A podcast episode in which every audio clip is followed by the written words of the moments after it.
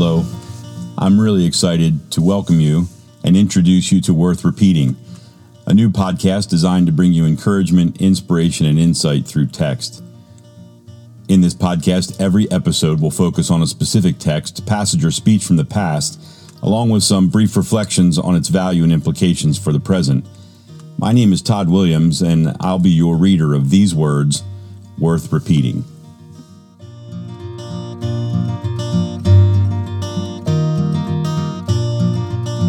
With Memorial Day right around the corner, I thought it would be appropriate to read something that reflected upon the sacrifices made to preserve our freedoms. I've chosen a letter written by Abraham Lincoln to a Massachusetts widow named Mrs. Bixby. The letter is dated November 21, 1864, written from the Executive Mansion in Washington, D.C. Dear Madam, I have been shown in the files of the War Department a statement of the Adjutant General of Massachusetts that you are the mother of five sons who have died gloriously on the field of battle. I feel how weak and fruitless must be any words of mine which should attempt to beguile you from the grief of a loss so overwhelming.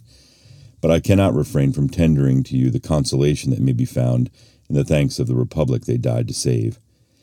I pray that our Heavenly Father may assuage the anguish of your bereavement and leave you only the cherished memory of the loved and lost, and the solemn pride that must be yours to have laid so costly a sacrifice upon the altar of freedom.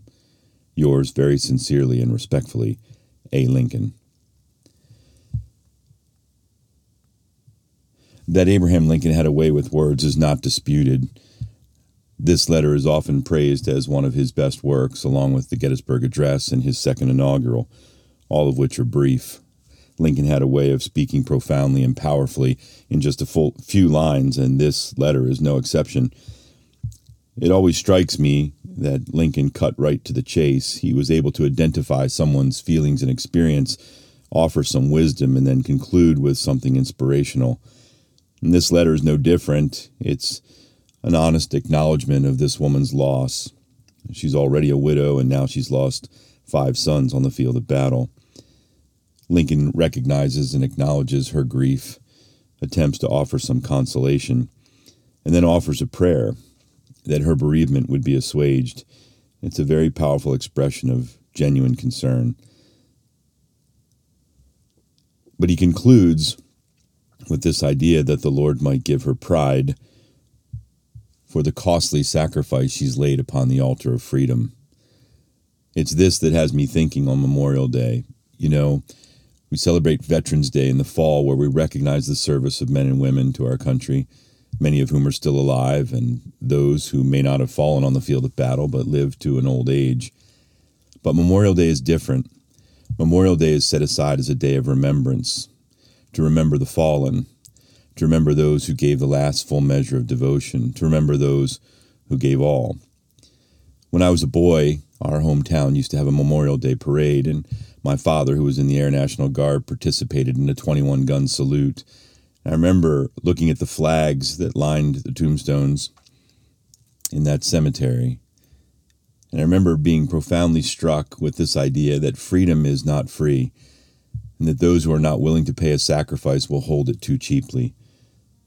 This year, Memorial Day, maybe it would be fitting to think about these words of Abraham Lincoln that we would consider the costly sacrifice that so many have laid upon the altar of freedom that we might be persuaded to not take for granted the freedoms that we enjoy, that the luxury and liberty we enjoy in arguing political philosophy and policy and political issues is bought with a price, a precious price.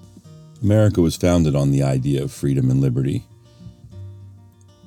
And while it is not a perfect nation, the undertaking of self government and democracy in the form of our republic is a noble one but it should not be taken for granted, and the sacrifices made to protect it and to preserve it and to sustain it should not be taken for granted.